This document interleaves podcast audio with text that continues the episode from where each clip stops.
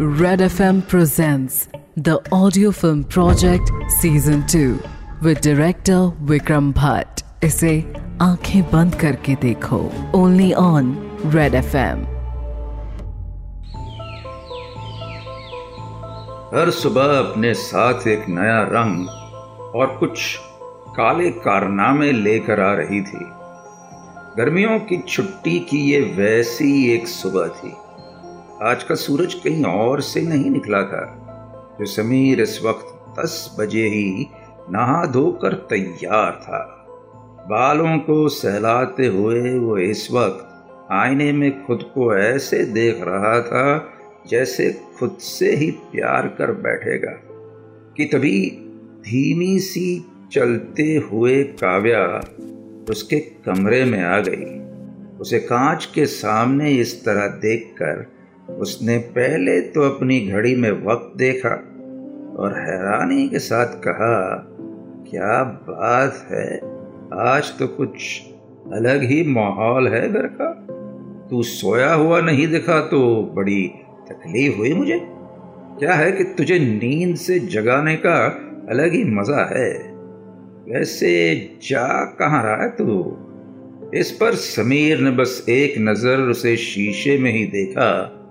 और फिर कहा, आज डेट है मेरी, तारा के साथ। ये कहते हुए उसके चेहरे पर एक कुटिल मुस्कान थी। ये सुनकर काव्या ने बात को हवा में उड़ाते हुए कहा, वो सब ठीक है, डेट वगैरह चलती रहती है। इस पर समीर ने तपाक से कहा, अरे बेटा, डेट है आज, मगर किस मैंने उसे कल ही कर लिया था। ये कहते हुए समीर की छाती थोड़ी और चौड़ी हो गई थी। काव्या ने हँसते हुए कहा अच्छा जी, वैसे ये तो बता तेरा प्लान क्या है? ये सुनकर समीर मुड़ा और काव्या ने देखा कि समीर की आँखों में एक आग लगी हुई थी। एक कुटिल मुस्कान के साथ समीर ने कहा, प्लान तो ऐसा है कि उसने जो मेरी इंसल्ट की थी, उसके बदले में उसका और उसके पूरे परिवार का मैं जीना हराम कर दूँगा। और इस कदर दर्द दूँगा कि उन्हें ये शहर छोड़कर ही जाना पड़ेगा। और फिर मैं जाऊँगा ग्रीस। तेरे पैसों पर ऐश कर। बोल, कैसा लगा प्लान? काव्या के चेहरे पर एक हँसी आ गई। उसने कहा देखते हैं तो ग्रीस जाता है या मैं तेरी जैगवार लेकर रोड ट्रिप पर जाती हूँ। चल अभी, ये सब छोड़, मुझे ये बता, तेरे पास किसी डीलर का कांटेक्ट है क्या? मेरे डीलर को तो पुलिस ने पकड़ लिया। काफ़ी टाइम से वो पाउडर खरीदा नहीं यार मैंने। प्रॉब्लम हो रही है।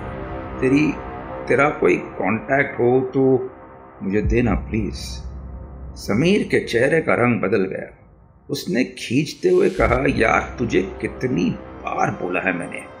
ड्रग से दूर रहे यार, अच्छी चीज़ नहीं है। अपनी बॉडी को हार्म करने पर क्यों तुली हुई है तू? देख, अपना काम दूसरे लोगों के साथ खेलने का है। उनके इमोशंस के साथ खेलने का है, ना कि खुद की ज़िंदगी के साथ खेलने का, यार। ये सुनकर ऐसा लग रहा था जैसे ये बातें काव्या को समझ ही नहीं आ रही थी। उसने एक चीड़ के साथ कहा, देख यार, तू ज्ञान मत दे मुझे। मैं वैसे ही बहुत स्ट्रेस्ड आउट हूँ। अब छोड़ दूँगी यार फाइनली अभी मॉम डैड बाहर है यार तो थोड़ा इंजॉय कर लेने देना। इस पर समीर ने कहा, अब वो सब मुझे नहीं पता। और वैसे भी ना मैं ड्रग्स करता हूँ और ना ही मेरे पास किसी डीलर का नंबर है। सो आई एम सॉरी इतना बोलकर समीर वहाँ से चला गया। लेकिन धीरे धीरे काव्या के हाथ पाँव कांपने लगे थे। ड्रग्स न मिलने की वजह से पहले उसकी तलब और फिर बाद में बेचैनी बढ़ने लगी थी। समीर और तारा के बीच वो शुरू हो चुका था। जो तारा के लिए था तो जन्नत, मगर उस जन्नत की आड़ में उसका सबसे बुरा सपना उसका इंतज़ार कर रहा था। इस वक्त वो समीर की कार में बैठी थी। समीर और वो इस वक्त टेट से लौट रहे थे। कि तभी तारा ने कहा, समीर, क्या तुम किसी मेडिकल शॉप पर रुकोगे? मुझे मम्मी की दवाइयाँ लेनी इस पर समीर ने हामी में सर हिलाते हुए कार को रोक दिया। तारा कार से उतरी और अपना पर्स उठाकर मेडिकल शॉप में चली गई। कि तभी अचानक से फ़ोन बजने की आवाज़ आई। समीर ने देखा कि उसका फ़ोन तो नहीं बज रहा था, कि तभी उसकी नज़र डैशबोर्ड पर पड़ी जहाँ तारा अपना फ़ोन भूल गई थी। पहले तो समीर ने उस फ़ोन पर इतना ध्यान नहीं दिया, मगर एक के बाद एक कॉल लगातार आए जा रहे थे, और तारा को भी मेडिकल सेंटर पर वक्त लग रहा था। यही सोचते हुए समीर ने एक नज़र उस फ़ोन के स्क्रीन पर लिखे नाम पर डाली तो उसके चेहरे की हवाइयाँ उड़ गई, क्योंकि स्क्रीन पर नाम था मिसेस कावेरी अन्ना अनामिका की माँ का नाम देखकर पहले तो समीर को घबराहट हुई, मगर फिर अचानक से उसकी आँखों में गुस्सा सवार हो गया। फ़ोन लगातार बजे जा रहा था। समीर ने तुरंत खिड़की के बाहर देखा तो तारा काउंटर पर पेमेंट की लाइन में लगी हुई थी। समीर ने एक झटके में फ़ोन उठाकर कान से लगाया ही था कि दूसरी तरफ़ से मिसेस खन्ना ने कहा बेटी बेटी थैंक गॉड तुमने फ़ोन उठा लिया। मैं तुम्हें उस लफंगे समीर के बारे में बताने के लिए ही फ़ोन किया था। देखो, तुम्हारे पापा मेरे कॉलेज के दोस्त हैं, इसलिए कह रही हूँ, चाहे जो हो जाए, उस लड़के से दूर रहना। मुझे पता चला है कि वो तुम्हारे आसपास घूमता है, लेकिन तुम उससे बिल्कुल भाव मत देना। वो लड़का लफंगा है। उसकी वजह से मेरी बेटी अनामिका को थेरेपी के लिए जाना पड़ रहा है। तुम तुम सुन रही हो ना मैं क्या कह रही हूँ, तारा? तारा? इतना बोलकर मिसेस खन्ना कुछ देर खामोश ही रही कि तभी दूसरी तरफ़ से उन्हें आवाज़ आई, नमस्ते, आंटी जी। आपका फेवरेट समीर बोल रहा हूँ। ये आवाज़ सुनकर तो जैसे मिसेस खन्ना का रंग ही उड़ गया। उन्होंने हकलाते हुए कहा तुम वहाँ क्या कर रहे हो? और तारा का फ़ोन तुम्हारे पास क्यों है? वो अपनी बात पूरी कर पाती, उसके पहले ही समीर ने कहा, मेरी बात ध्यान से सुनिएगा।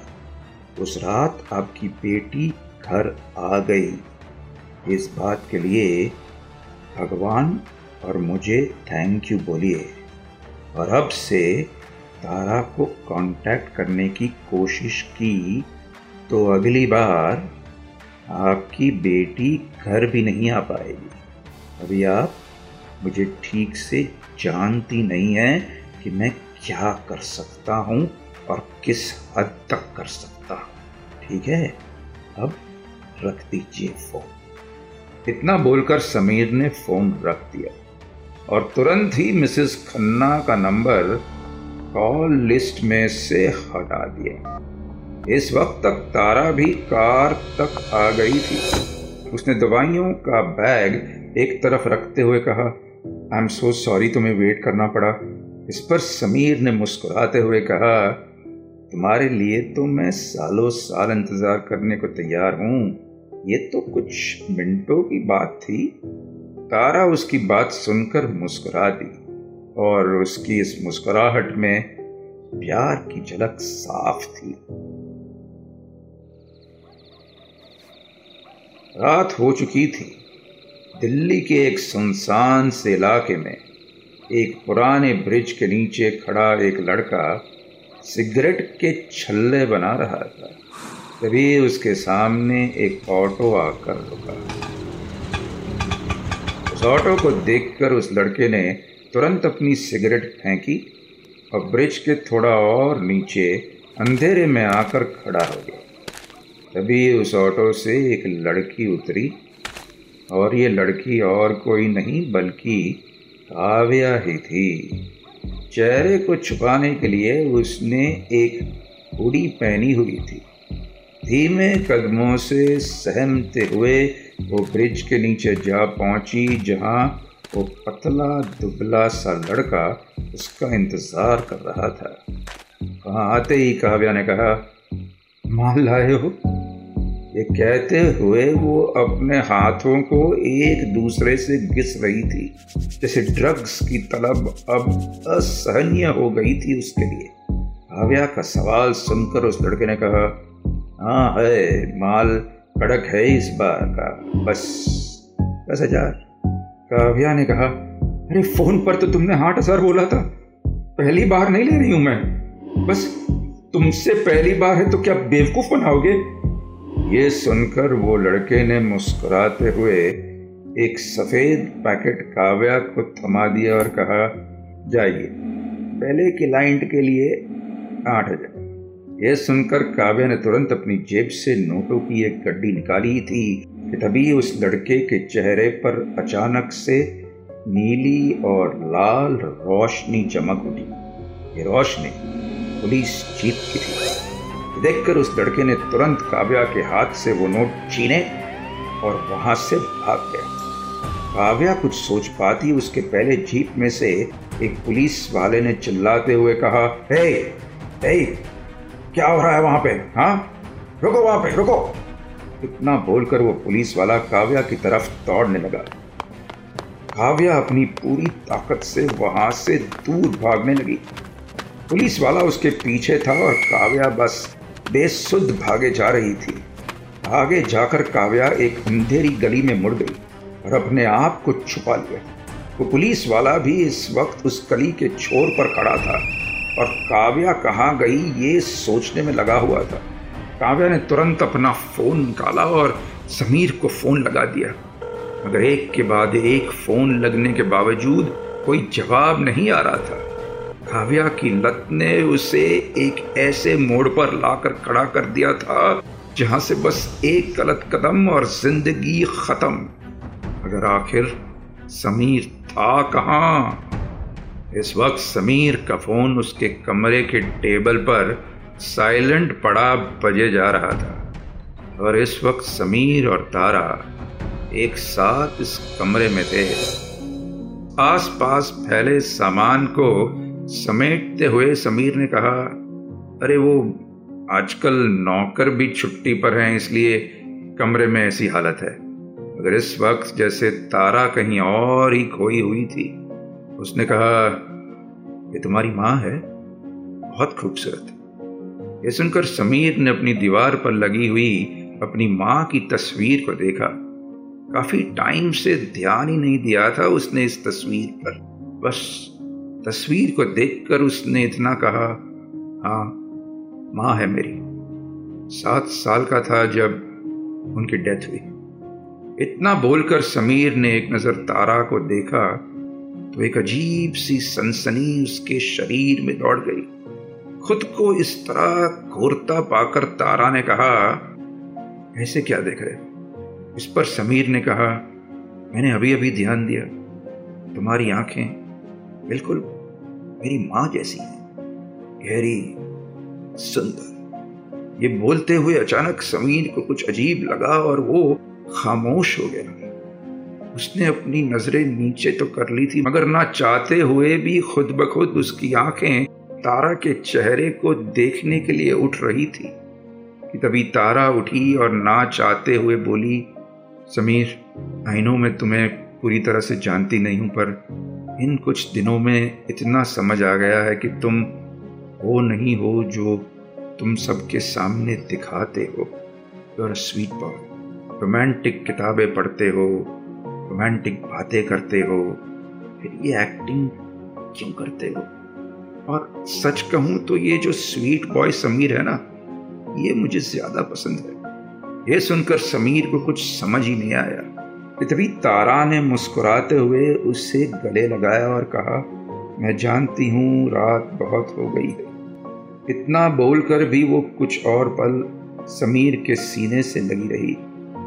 और उस स्पर्श के हर बीतते पल के साथ समीर और भी सहम सा उठा।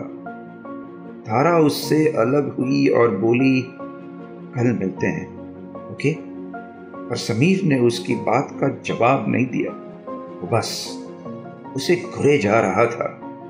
तारा वहाँ से जाने लगी। समीर चाहता तो था कि तारा रुक जाए, मगर उसे रोकने का रीजन उसका फ़ायदा उठाना नहीं था। वो बस चाहता था कि तारा उसके सामने ही बैठी रहे। बस यूँ ही। मगर ये बदलाव क्यों था? समीर तो उससे बदला लेना चाहता था। उसकी ज़िंदगी तबाह करना चाहता था। मगर लग रहा था जैसे वो खुद तबाह होने लगा था। आगे क्या होगा? जानने के लिए tune in to the audio film project season two with director Vikram Bhatt इसे सुनिए Red F M India and सारे लीडिंग पॉडकास्ट एप्स पर। रेड एफ़ एम बजाते रहो।